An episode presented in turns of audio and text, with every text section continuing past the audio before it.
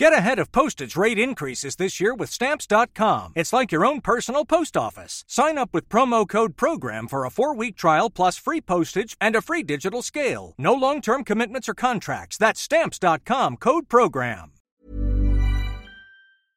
Vitor Gaspar's tie matched his report. He was proud of it. He showed me. He is, of course, not just a sharp dresser. He runs the fiscal affairs department for the International Monetary Fund. On April 10th, the IMF released its fiscal monitor. That's a big purple book of observations and suggestions for what countries should do with their budgets. We're going to spend some time on Europe in this conversation because Europe is full of countries telling other countries what to do with their budgets.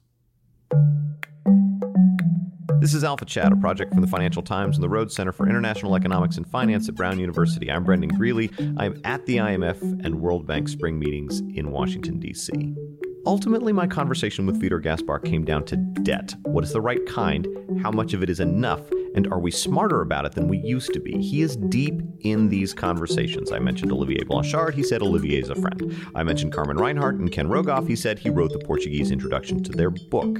But we started with a single sentence pulled from his report. The quality of fiscal spending has deteriorated. That is, there is good spending and there is bad spending. Here's Vitor. One of the examples is that uh, public investment has been on a declining trend uh, in advanced economies. One of the facts that we have been documented for a long time in fiscal monitors is that countries that have strong governance in terms of public finances, they are able to protect public investment, and by doing so, they improve the contribution that fiscal policy makes to sustainable growth.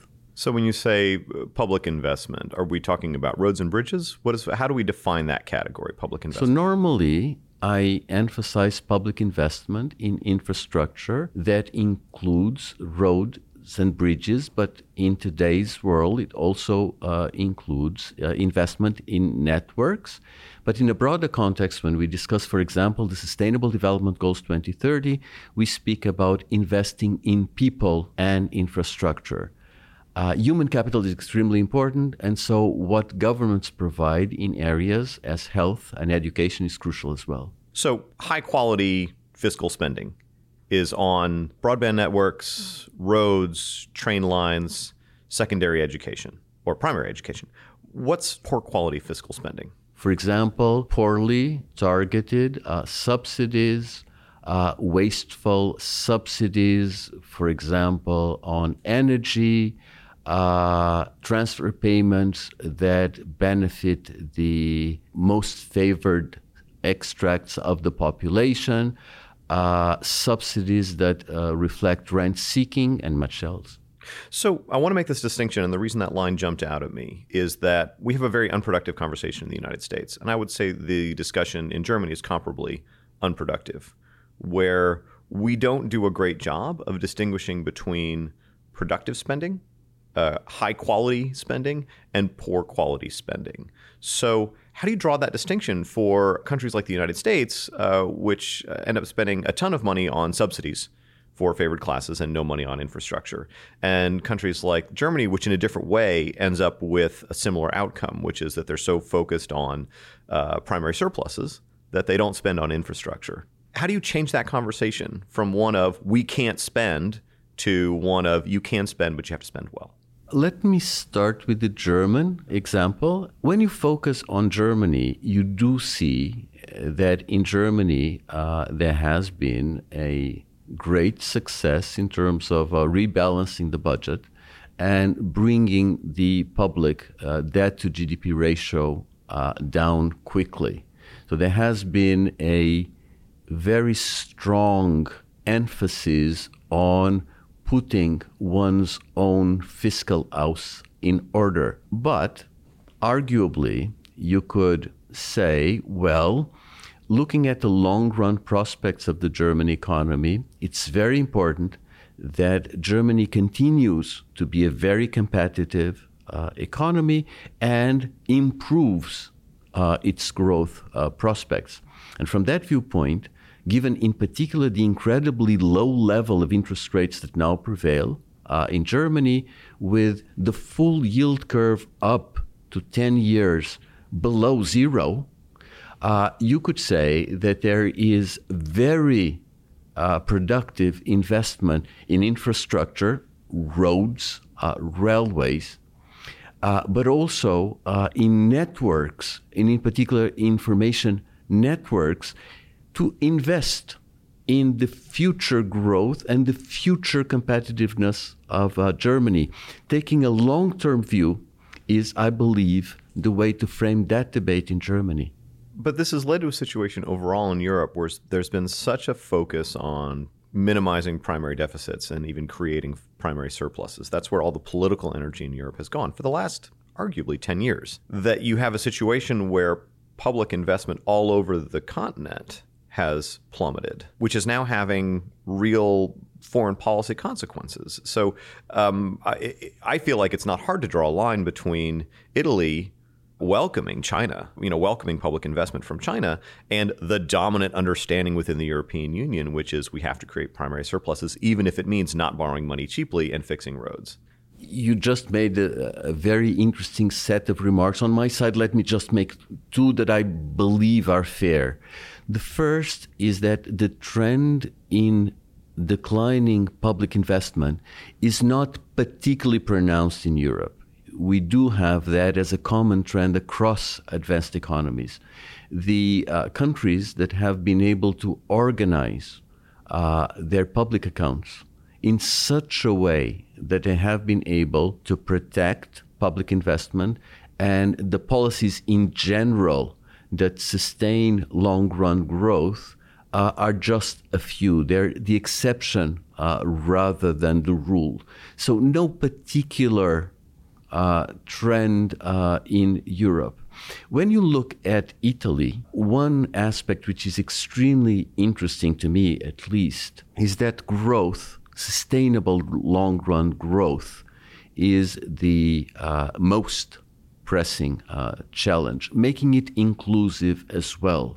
One fact that most people don't know is that if you look at the 10 years that you referred to, so the last 10 years, the accumulated primary surpluses in Italy and in Germany are remarkably similar. But the public debt path is not. In Germany, it sharply declined, and in Italy, it actually went up slightly. Why? Because real growth and nominal growth were much stronger in Germany. Because the economy has more potential to grow because be, there's there's be, better infrastructure to do that. Because Germany is a much more competitive uh, economy compared with Italy. But I'm curious about this word competitive because we talk about it a lot, and there are many things that create a competitive economy um, better education, better infrastructure, uh, better processes. Um, but often when we say competitive, what it really comes down to is you need to figure out a way to get your workers to accept nominal pay cuts. You need to become more competitive. That means that workers need to be paid less. So, again, how do we change that conversation? This word competitive, um, particularly in the European context, is not adequate because so many things go into creating competitive and often what it ultimately means is because you cannot adjust your foreign exchange mechanism within the European Union you have no choice but to find a way to get workers to accept nominal wage cuts, which famously workers don't do. I mean, am I right in thinking that competitive ultimately comes down to pay cuts? No, I would not agree with that. I would frame it completely differently.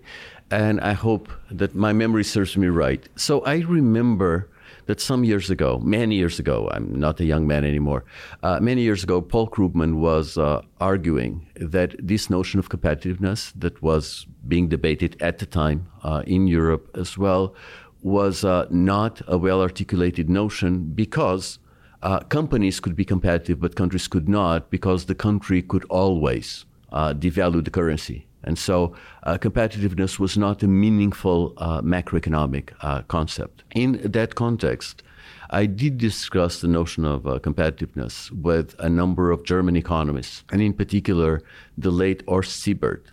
And he saw competitiveness as the ability of a location to attract uh, investment and to be an attractive place to produce. In today's knowledge economy, a economy that's going to be prosperous in the future will not be competing in terms of uh, low wages. It will be competing in terms of knowledge and human capital. So, the start of your remarks, where you were emphasizing innovation, investment in education, the quality of infrastructure, uh, facilities that are complementary with location, would be much more in line with the uh, Horst Siebert notion of uh, competitiveness that I believe is the most useful if you think about the long run uh, trend as it will affect a specific location. But that then makes it difficult to look to a country like Italy and say, become more competitive. Uh, over the long run, find a way to become uh, to to create long term growth, but also maintain a primary surplus. Those two things feel incompatible. Uh, no, you have to have a long run strategy. You really have to think hard about the uh, long trends that will shape your economy. If you think about sustainable inclusive growth as having to be sustainable, uh, sound public finances are one of the cornerstones of that stability.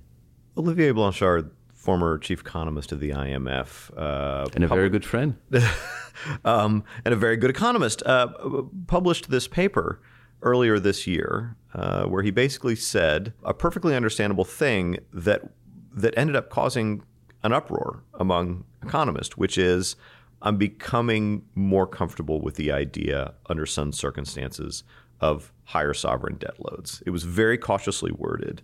Is that also true more broadly of the IMF? If he leaves the IMF, has a big long think, says, okay, under the following circumstances, I think it's okay. We don't yet really know what the costs of high debt are. It doesn't seem to be, in many circumstances, crowding out private investment. Has that thinking happened inside the IMF as well?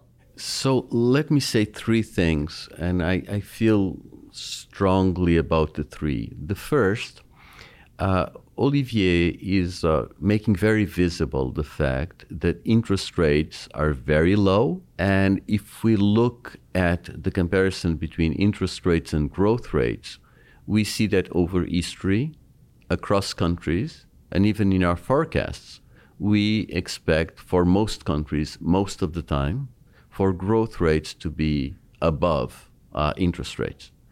And that is something that requires some thinking, and it's one aspect that I did highlight in the presentation of the fiscal monitor. So that's point number one.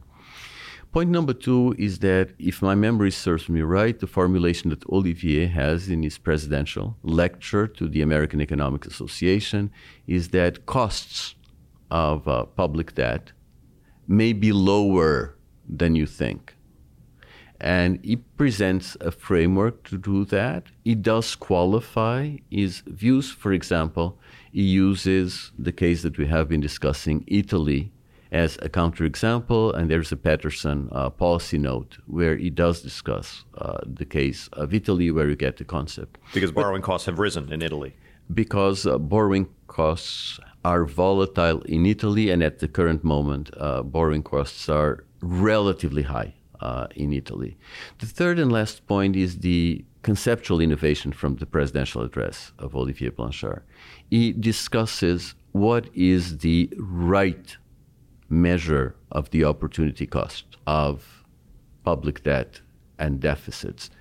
And he looks at the borrowing cost of the sovereign, but he also looks at the marginal return on private capital. And he shows in the model that both costs matter for how you think about how costly is the accumulation of uh, public debt.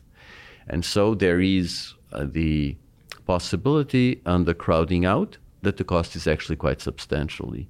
The latest addition that we make as IMF is to stress that financing conditions are very uh, changing, and one cannot take uh, low interest rates for uh, granted.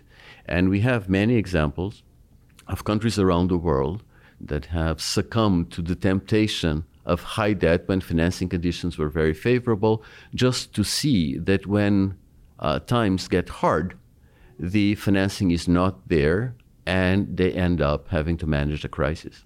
Should we draw a distinction between countries that can borrow in their own currency and countries that can't? There are many uh, factors that determine vulnerabilities. Uh, countries that borrow in uh, foreign currency are much more vulnerable than countries that do borrow in their own currency. Yes.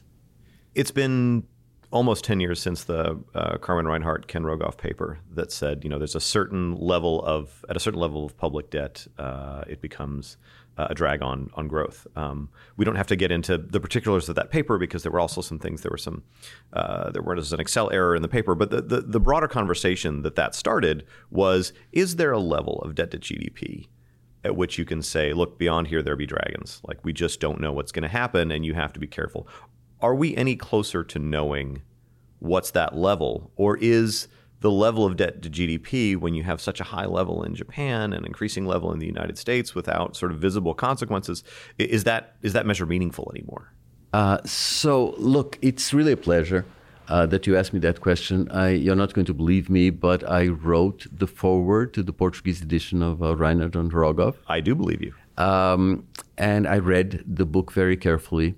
And I think that we now emphasize much more that our view on public debt, public debt sustainability, fiscal policy is much more country specific.